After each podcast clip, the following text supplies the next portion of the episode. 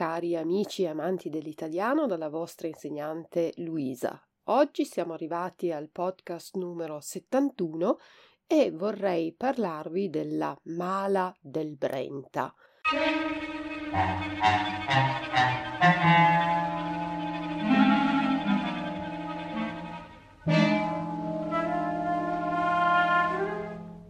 La storia di una banda criminale del nord Italia e del suo capo Felice Maniero.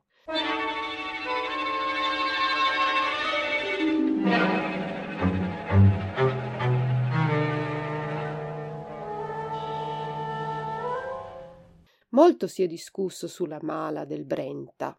È stata una banda di criminali interessata solo ai soldi o è stata un'organizzazione mafiosa che ha terrorizzato la popolazione dell'Italia nord-orientale per quasi vent'anni? Questa è la storia della mala del Brenta.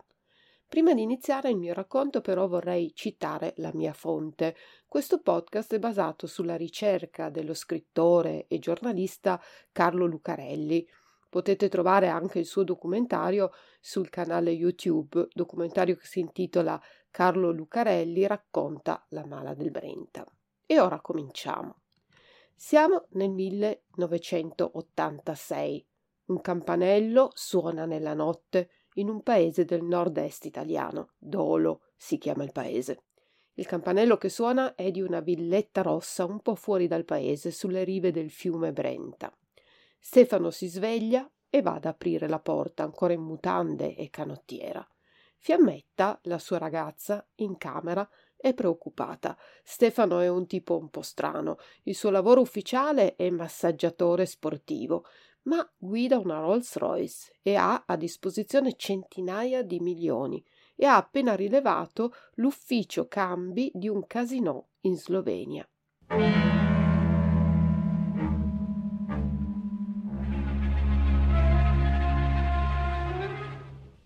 Si sentono due spari. Fiammetta spaventata si nasconde sotto il letto. Gli uomini che hanno suonato alla porta e che hanno appena ucciso Stefano salgono al primo piano, controllano e non trovano niente. Stanno per andarsene quando uno degli uomini torna indietro, guarda sotto il letto e vede la ragazza e le spara, uccidendola. I killer però fanno anche un'altra cosa. Scendono in cucina, aprono il frigo, prendono una bottiglia d'acqua e la mettono tra le gambe di Stefano, disteso per terra, morto. Questo è un segnale, come un messaggio per gli amici di Stefano. La bottiglia tra le gambe significa tu non hai le palle, cioè non hai il coraggio, non sei capace, e ai tuoi amici potrebbe succedere la stessa cosa. Chi è stato ad uccidere la coppia? Il mandante è Felicetto Maniero, il capo della Mala del Brenta, un gangster che si è macchiato di decine di omicidi, centinaia di rapine che hanno fruttato centinaia di milioni, quintali di droga e protagonista di una storia di servitori dello Stato corrotti, tradimenti, pentimenti, processi e anni di galera. Siamo negli anni 50 nel Veneto, in un paese vicino a Venezia, Campolongo Maggiore, che conta circa 8.000 abitanti. In questi anni e in questa zona c'è una grande povertà. La metà delle case non ha l'acqua corrente e ha il bagno fuori. La gente per bene lavora duro o emigra. La gente non per bene ruba. Un signore di nome Adriano Toninato è chiamato il Giuliano della Valpadana perché è il capo di una grossa banda. Toninato però è diverso dal bandito Giuliano perché non uccide. Dirige una sessantina di gangster che rubano auto, opere d'arte, bestiame e roba da mangiare. Nel 1958 viene arrestato, ma ha due uomini di fiducia, i fratelli Maniero. Uno dei due, Ottorino, ha una trattoria che è frequentata da questi banditi. In quest'ambiente cresce il figlio di Ottorino, Felice. Felice è un bambino intelligente, sveglio e simpatico. Lo chiamano faccia d'angelo. A scuola non va bene, ma se la cava. Gli unici voti belli che prende sono per arte e musica. Se fosse nato in un altro posto, forse Felice Maniero sarebbe diventato un artista. ma siamo a Campolongo negli anni 60.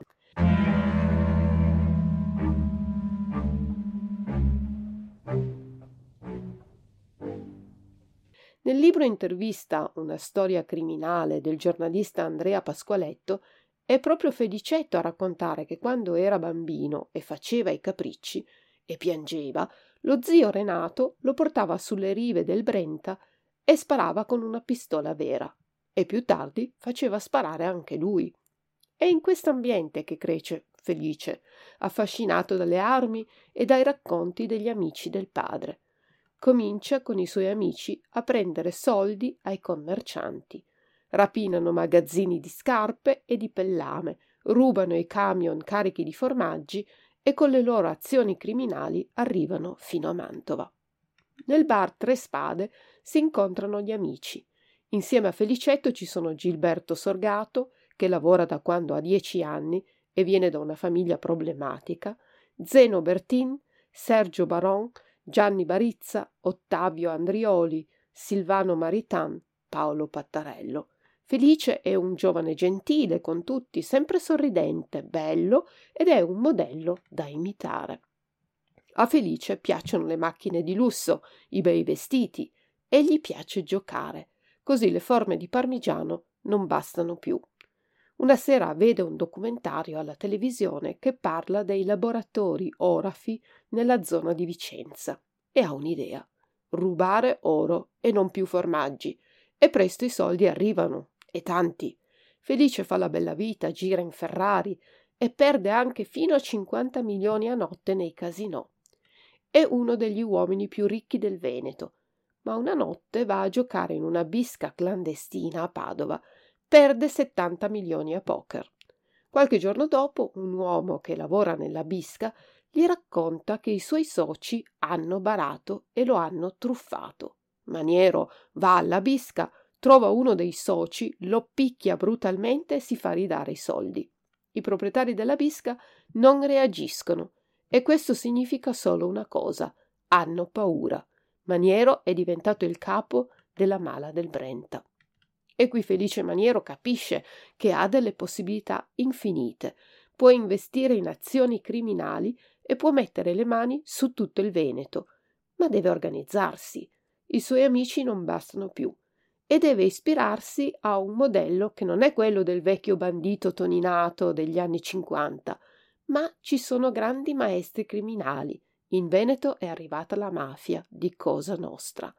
Ci sono i mafiosi che lo Stato manda al nord in soggiorno obbligato. A quei tempi si pensava infatti che, mandando i mafiosi lontano dalla loro terra d'origine, si potesse eliminare la mafia. Non funziona. La mafia continua ad esistere. Anzi, i mafiosi la portano al nord. Dal 1961 al 1971 arrivano al nord più di mille persone sospettate di mafia in Veneto ne arrivano 143 e non solo della mafia, ma anche della camorra. Felicetto guarda e impara e prende contatti con gente importante. Il Veneto intanto sta diventando ricco. Negli anni Ottanta c'è il boom economico del nord-est. I contadini diventano imprenditori e i piccoli imprenditori si ingrandiscono. Chi è ricco si diverte a giocare nei casinò. E qui che la banda di Maniero decide di agire. A Venezia c'è un casinò sul Canal Grande, è l'unico a servire una grande zona nel Veneto, e così aprono anche centinaia di bische clandestine da Treviso fino a Modena. Quando i clienti delle case da gioco perdono molti soldi, il casinò non è più disponibile a cambiargli nuovi assegni e allora ci sono cambisti non ufficiali che cambiano i soldi ad un tasso di interesse anche fino al 360%. Felice vuole controllare le bische e avere da loro il 50%. I cambisti non accettano fino ad una notte del 1980, fino alla notte dei cambisti. Quella notte un motoscafo arriva al casino di Venezia. Dal motoscafo scende Felice Maniero con alcuni dei suoi uomini vestiti bene ma sono armati, sparano per aria, prendono i cambisti, li picchiano, gli prendono i soldi, sparano contro il portone del casino, poi tornano sul motoscafo e se ne vanno.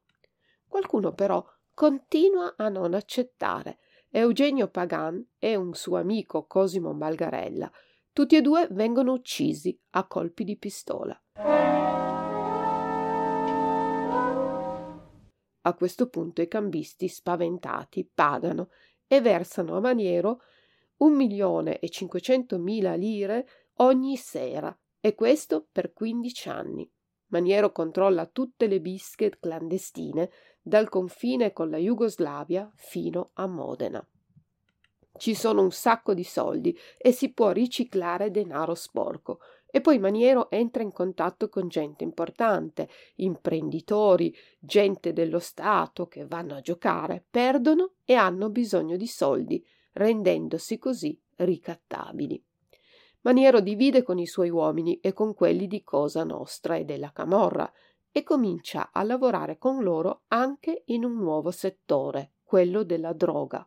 Felicetto si rifornisce di droga due o tre chili ogni 30-40 giorni, la paga 60 milioni, poi la taglia al 50%, cioè la mescola con altre sostanze di minor valore per aumentarne il peso e la rivende a 90 milioni, facendo così 30 milioni di guadagno. Maniero si rivolge direttamente ai fornitori. Eroina dalla Turchia, 40 kg di eroina ogni due mesi. Ma questo non gli basta ancora. Si rivolge alla Camorra e si fa arrivare droga anche dalla Colombia attraverso la Croazia. Felice è un vero e proprio imprenditore, di successo sì, ma un imprenditore della morte. Nel 1991 il rapporto tra la popolazione e il numero di tossicodipendenti è di 1 ogni 1126, ma sulla riviera del Brenta è di 1 ogni 418.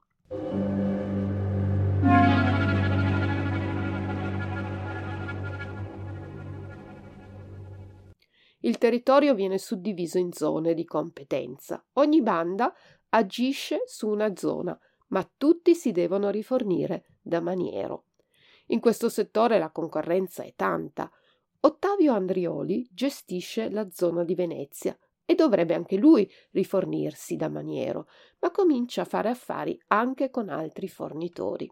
In una notte di giugno del 1983 Maniero sa che Andrioli sta trattando con questi fornitori in una casa e con i suoi uomini sfonda la porta. Trovano Andrioli davanti a un tavolo pieno di cocaina. Maniero e i suoi uomini lo ammazzano. Maniero mette poi un suo uomo a gestire la piazza di Venezia, Sandro Radetic, ma anche lui nel gennaio del 1985 sparisce. Al posto di Sandro Radetic arrivano i fratelli Rizzi, Massimo e Maurizio, e un terzo fratello, Alessandro, detto il Deutsch, perché è alto e biondo. Come dicevamo, tutti gli spacciatori si devono rifornire da Felice Maniero, ma i fratelli Rizzi vogliono espandersi e decidono di eliminare lo spacciatore dell'isola del Tronchetto per spacciare la droga nella sua zona e gli scaricano sette colpi di pistola mentre sta mangiando in una pizzeria. Non funziona così però con Maniero. Una sera del marzo del 1990 Maurizio e Massimo Rizzi scompaiono e con loro anche il loro braccio destro, Gianfranco Padovan. Felice Maniero li aveva chiamati proponendogli di fare una rapina insieme. Egli aveva chiesto di dare a lui tutte le loro armi per poterle nascondere in anticipo e per poter poi fare il colpo insieme. Il fratello dei Rizzi Alessandro ha dei dubbi e dice loro di non lasciare a Felicetto le armi, di non andare nel suo territorio. I Rizzi però si fidano, vanno all'appuntamento, ma quando arrivano capiscono di essere caduti in una trappola. Tentano di scappare, ma vengono uccisi a colpi di pistola dallo stesso maniero e dai suoi uomini. Intanto la mala del Brenta continua la sua attività criminale, droga, gioco d'azzardo e rapine. L'Hotel de Ben è uno dei più belli del Lido di Venezia, dove è stato girato il film di Luchino Visconti, Morte a Venezia, tratto dal romanzo di Thomas Mann. Nel cavò dell'albergo ci sono i soldi e i gioielli degli ospiti ricchissimi. Felice Maniero sa che l'albergo non ha un allarme perché glielo ha detto un uomo che lavora al casino e che si è fatto corrompere. In una notte di luglio del 1982 gli uomini di Maniero, armati e con la faccia coperta da un passamontagna, arrivano con il motoscafo, salgono sul tetto dell'albergo, prendono in ostaggio tutti, li legano, scendono nel cavò, forzano 53 cassette di sicurezza e poi scappano con il motoscafo. In tutto gli uomini di Maniero si portano via 5 miliardi di lire. Una sera di dicembre del 1983 entrano nell'ufficio merci dell'aeroporto Marco Polo a Venezia. Si fanno aprire il cavò e vanno direttamente verso alcuni scatoloni dove c'è l'oro dei laboratori di Vicenza che deve essere spedito a Francoforte. Valore 2 miliardi e 340 milioni di lire. Felice Maniero è felice di nome e di fatto, ha molta fortuna, ma è anche furbo. Gira in Ferrari quando in quell'epoca tutti se la sognano una Ferrari. Rapina, scappa senza farsi mai prendere. Ma gioielli, soldi, oro non sono le sole cose che Felice ruba. Nel 1979 ruba i gioielli della Madonna di Nicopeia nella Basilica di San Marco. Nel 1981 ruba le spoglie di Santa Lucia dalla chiesa di San Geremia a Venezia. Nel 1992 dalla Galleria Estense di Modena spariscono cinque quadri di Velázquez e il Greco Correggio e nel 1991 a Padova era sparito il mento di Sant'Antonio.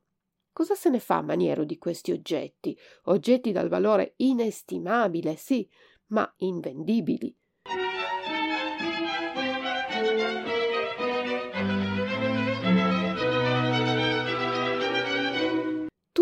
Viene ritrovato dalla polizia. Le opere d'arte hanno un grande valore per lo Stato e quindi Maniero può ricattare lo Stato, fare trattative per ottenere alcune cose. Con il mento di Sant'Antonio, per esempio, fa uscire di prigione suo cugino. Solo nei primi cinque anni la mala del Brenta mette a segno 22 rapine miliardarie. Qualche volta però le cose non vanno come vorrebbero i banditi. Il signor Agnoletto è proprietario di un negozio di armi ed è presidente di una cooperativa di vigilanza. Nella sua sede sono parcheggiati furgoni blindati di tutta la provincia. Nel cavò della ditta ci sono gli incassi dei supermercati della zona e quelli dell'autostrada. I banditi sanno che il signor Agnoletto non può essere corrotto e così prendono la moglie e la figlia, le portano in campagna poi feriscono l'uomo che però riesce a salvarsi. In un altro episodio però le cose vanno ancora peggio. La banda di Maniero vuole assaltare il treno Venezia-Milano perché hanno saputo che nel vagone postale ci dovrebbero essere 7 o 8 miliardi di lire. Dicembre 1990, ore 18.15. La banda di Maniero blocca il treno in aperta campagna fa scendere tutti i passeggeri e mette dell'esplosivo per fare saltare il vagone blindato. Ma proprio in quel momento succede qualcosa. Un treno arriva dalla parte opposta, il diretto Bologna-Venezia. I passeggeri sono militari in licenza, studenti che tornano da scuola e pendolari. Il treno dovrebbe proseguire, ma vedendo la confusione si ferma in quel momento la carica di esplosivo salta. L'esplosivo è troppo, il treno non è blindato e così l'esplosione investe il treno fermo dall'altra parte. Cristina Pavesi è una studentessa di 22 anni e sta tornando a casa dopo l'università. L'esplosione la prende in pieno e muore. Ci sono poi altri 13 feriti. C'è molta violenza in questi anni in Veneto. Maniero lavora con droga, gioco d'azzardo, rapine, sequestri di persona. Fa un accordo con il presidente croato Tudjman, Maniero invia in Jugoslavia vestiti, cibo per la popolazione, ma anche armi che servono per la guerra. Nello stesso tempo il presidente croato fa avere a Maniero delle armi leggere che poi la banda usa per le sue azioni criminose. Felice Maniero diventa ricchissimo, è intelligente, legge molto, sa parlare bene e si sa muovere bene. Ha successo con le donne. C'è Agostina, dalla quale ha una figlia, c'è Rossella, da cui ha un figlio, c'è Barbara, che lascia tutto per seguirlo nella sua vita da bandito. E poi ce n'è un'altra che lo lascia perché Felicetto è un bandito e non vuole che lui riconosca il loro figlio. E poi c'è Marta, da cui Maniero ha il quarto figlio. Ma la più importante di tutte è Lucia, la madre di Felicetto, alla quale lui è molto legato. Gianni Barizza lavora per Maniero. Nel 1982 lo trovano in un'auto sul fondo del fiume Brenta, ucciso con un colpo di pistola in un occhio, perché accusato di aver truffato la banda. Si chiamano omicidi sistemici, che succedono all'interno del sistema criminale per farlo funzionare. Maniero fa uccidere tutti quelli che sembrano volerlo tradire o che vogliono rubare, come Zeno Bertin, ucciso nel 1984, oppure Orlando Battistello nel 1986 o Hermes Bernardinello, sospettato di avere mancato di rispetto alla signora Lucia, la mamma di Maniero. Hermes sarebbe andato dalla signora Lucia a cercare la sua ragazza, che lì si era nascosta. La signora Lucia lo aveva mandato via e aveva minacciato di dirlo al figlio. Hermes risponde male e così Maniero lo fa ammazzare. Sono diciannove gli omicidi sistemici, ma ci sono anche le vittime delle rapine e le vittime di droga. Lo Stato sottovaluta la banda, pensa che siano banditi come quelli degli anni 50, ma Maniero è sempre più potente. Poi, negli anni 90, la Criminal Pol comincia ad indagare con 13 squadre. Prendere questi criminali, però, non è facile, perché Maniero ha alcuni amici tra le forze dell'ordine. Il maresciallo Angelo Paron è un sottufficiale dei carabinieri. Si mette d'accordo con Maniero e da lui riceve 10 milioni ogni due mesi per conoscere le indagini in corso e in più gli vende 3 kg di eroina pura, frutto di un sequestro. Il maresciallo Paron verrà poi condannato a 11 anni di carcere.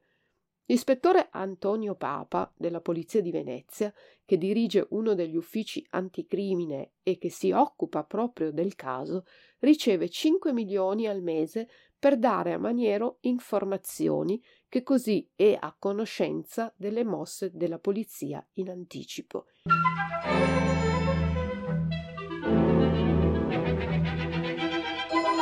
Gli racconta per esempio che la magistratura vuole controllare i conti bancari che Felicetto ha in Austria e così Maniero può ripulirli e far sparire i soldi. L'ispettore Papa verrà poi condannato a sette anni. In cambio di queste informazioni, Maniero ogni tanto fa ritrovare piccole somme di denaro e armi e rende così l'ispettore e il maresciallo insospettabili e anzi gli fa fare carriera cosa che per lui è sempre più utile.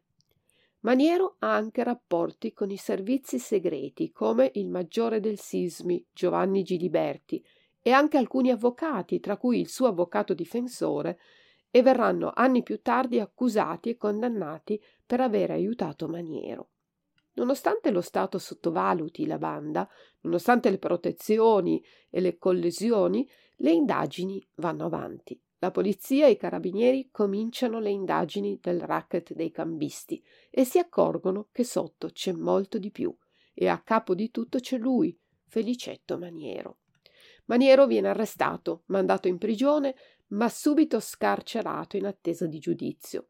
È sotto regime di sorveglianza speciale, che spesso elude e per questo nel 1987 mandato nel carcere di Fossombrone in Umbria. Qui Maniero fa una cosa che accresce ancora di più la sua reputazione di mito. Evade. Il carcere di Fossombrone risale ai primi del Novecento e a Maniero viene in mente che forse ci sono ancora le vecchie condotte fognarie.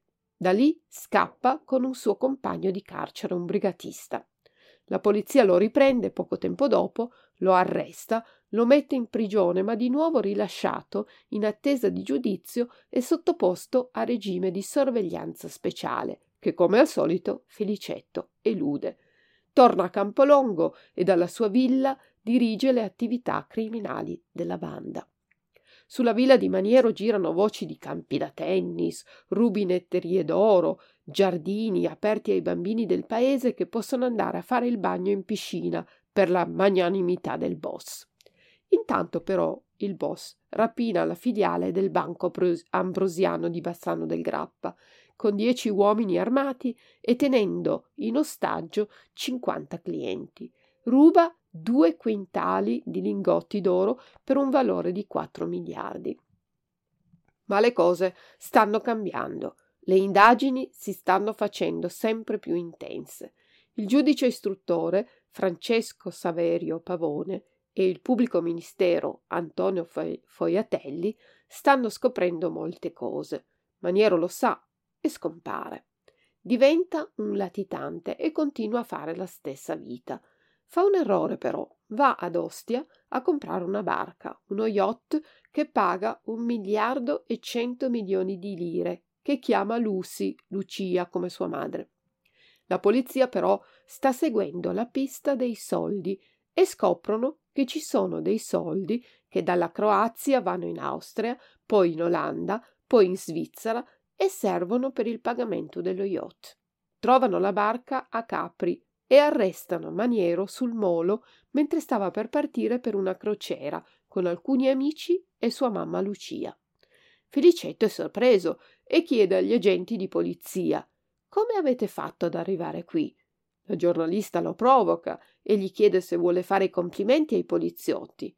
Maniero risponde No, forse sono stato troppo stupido io a farmi prendere.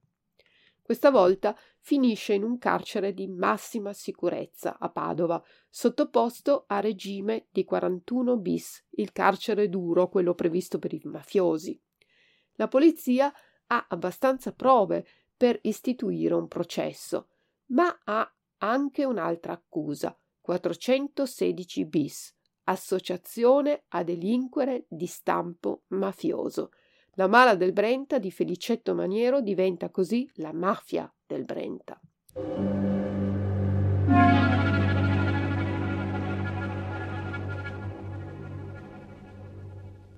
Nel novembre del 1993 comincia il processo chiamato Rialto, con più di 100 imputati, accusati di 45 capi di accusa, tra cui estorsioni, usura, riciclaggio, traffico di stupefacenti, due sequestri di persona, 30 rapine e 15 omicidi e mafia. È un maxi processo con tanti imputati, tanti avvocati, testimoni, tanti documenti. Ci sono persone pericolose e bisogna trovare i locali giusti. Bisogna trasferire gli imputati che vengono da altre prigioni e che appena possono scappano. Ci sono anche difficoltà umane, per esempio un imputato malato di diabete deve sempre essere accompagnato da un infermiere che gli fa le iniezioni agli orari prestabiliti e un altro imputato, malato già da tempo, deve essere operato di cuore in una delle pause del processo. Nel luglio del 1994 c'è la prima udienza. Tra gli imputati condannati c'è anche Felicetto Maniero, che viene condannato a 33 anni anche per mafia, ma non ci sono prove che lo collegano agli omicidi. Ad ascoltare la sentenza, però, Maniero non c'è. È scappato nuovamente, evaso, dal carcere un mese prima. Era stato messo nel carcere di Vicenza, dove aveva tentato di scappare e quindi spostato nel carcere di Padova. Qui riesce a corrompere una guardia promettendogli un miliardo se lo aiuta. La guardia apre le porte del carcere agli uomini di Maniero che, travestiti da carabinieri, entrano nella prigione e poi prendono le guardie, le legano, le imbavagliano, prendono Maniero insieme a un camorrista e a uno spacciatore internazionale e se ne vanno attraversando il cortile. Le guardie sulle torrette non si insospettiscono perché vedono uomini vestiti da carabinieri e la guardia carceraria che era stata corrotta. I banditi montano su una finta macchina dei carabinieri e se ne vanno. Felice Maniero va in Francia, a Parigi, poi in montagna al confine con la Svizzera, poi in Spagna, a Madrid e a Marbella. Ogni tanto torna in Veneto a trovare la famiglia e la banda ha ancora un impero da gestire. Intanto però in Veneto è arrivata la DIA, Direzione Investigativa Antimafia, che ha aperto un'indagine sul traffico telefonico e trovano Giancarlo Ortes, uno degli uomini di Maniero che lo aveva fatto evadere di prigione. Lo arrestano e Giancarlo Ortes accetta di collaborare con la polizia. In cambio di 700 milioni si impegna a scoprire dove si è nascosto Maniero.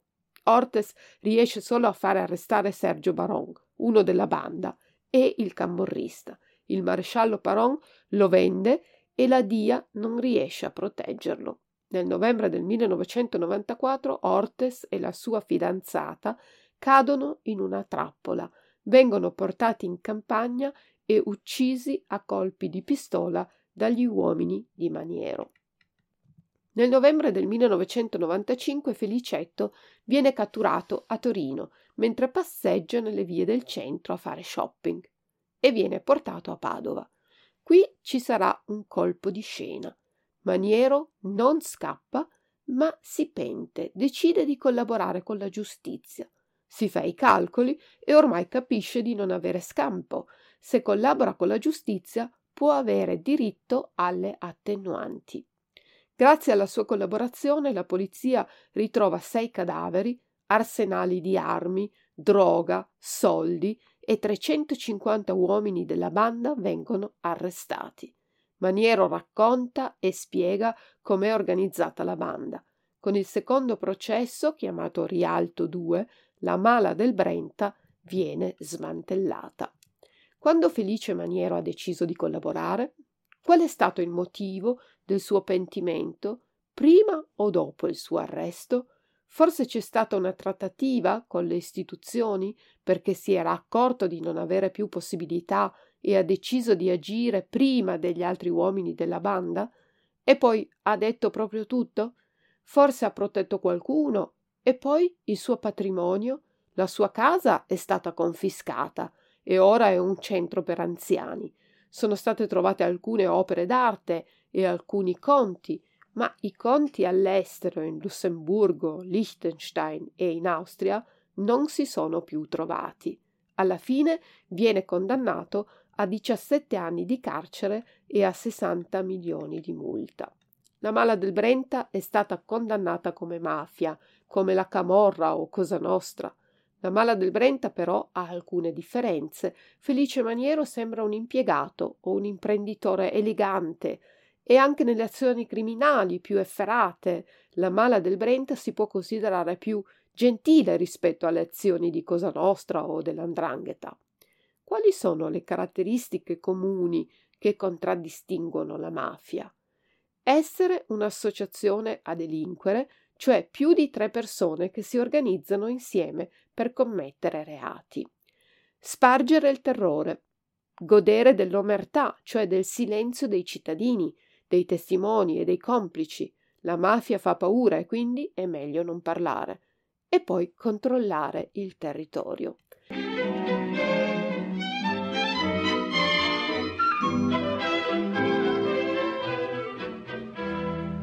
La banda di Felice Maniero è composta da molti uomini. Felice Maniero è detto faccia d'angelo, è simpatico e gentile, ma fa paura. Quelli del Brenta sparano contro le macchine e le case dei carabinieri che svolgono le indagini a scopo intimidatorio. La popolazione del Veneto in quegli anni non parla, ha paura.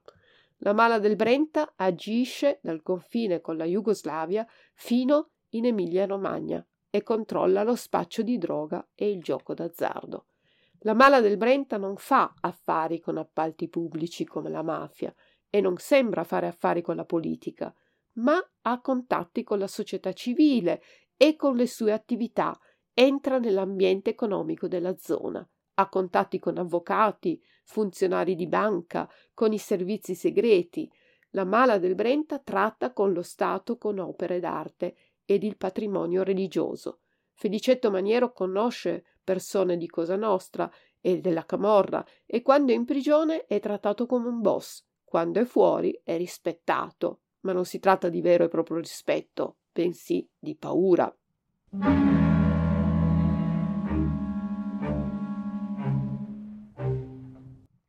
La mafia del Brenta finisce con Felice Maniero, anche se alcuni uomini tentano di riorganizzarla, falliscono. Nel 2006 Stefano Galletto, collaboratore di giustizia, parla con la polizia e fa finire in galera 33 persone della cosiddetta nuova mala del Brenta. La nuova mala del Brenta progetta di uccidere Felicetto Maniero e anche uomini della polizia, ma i tempi sono cambiati e la nuova organizzazione non funziona. Felice Maniero ha scontato la sua pena, è stato liberato e ha continuato a vivere da uomo libero, lavorando come piccolo imprenditore. Nel 2019 avvia una start-up per preparare nuovi brevetti sulle microplastiche perché, dice, vuole tutelare la salute dei bambini e vuole fare qualcosa contro i rischi dell'inquinamento. Ma nel 2021 viene nuovamente condannato a quattro anni di carcere per maltrattamenti familiari. Questa era la storia avventurosa di un uomo che dal nulla ha fondato un impero. Sì, ma come dicevamo un impero del crimine e ha seminato terrore e morte che forse è bene studiare e raccontare di più per evitare che cose del genere continuino ad accadere. Spero che la storia della mala del Brenta vi sia piaciuta. Io vi ringrazio per l'ascolto e vi do appuntamento al prossimo podcast. Ciao ciao dalla vostra insegnante di italiano Luisa. Ciao!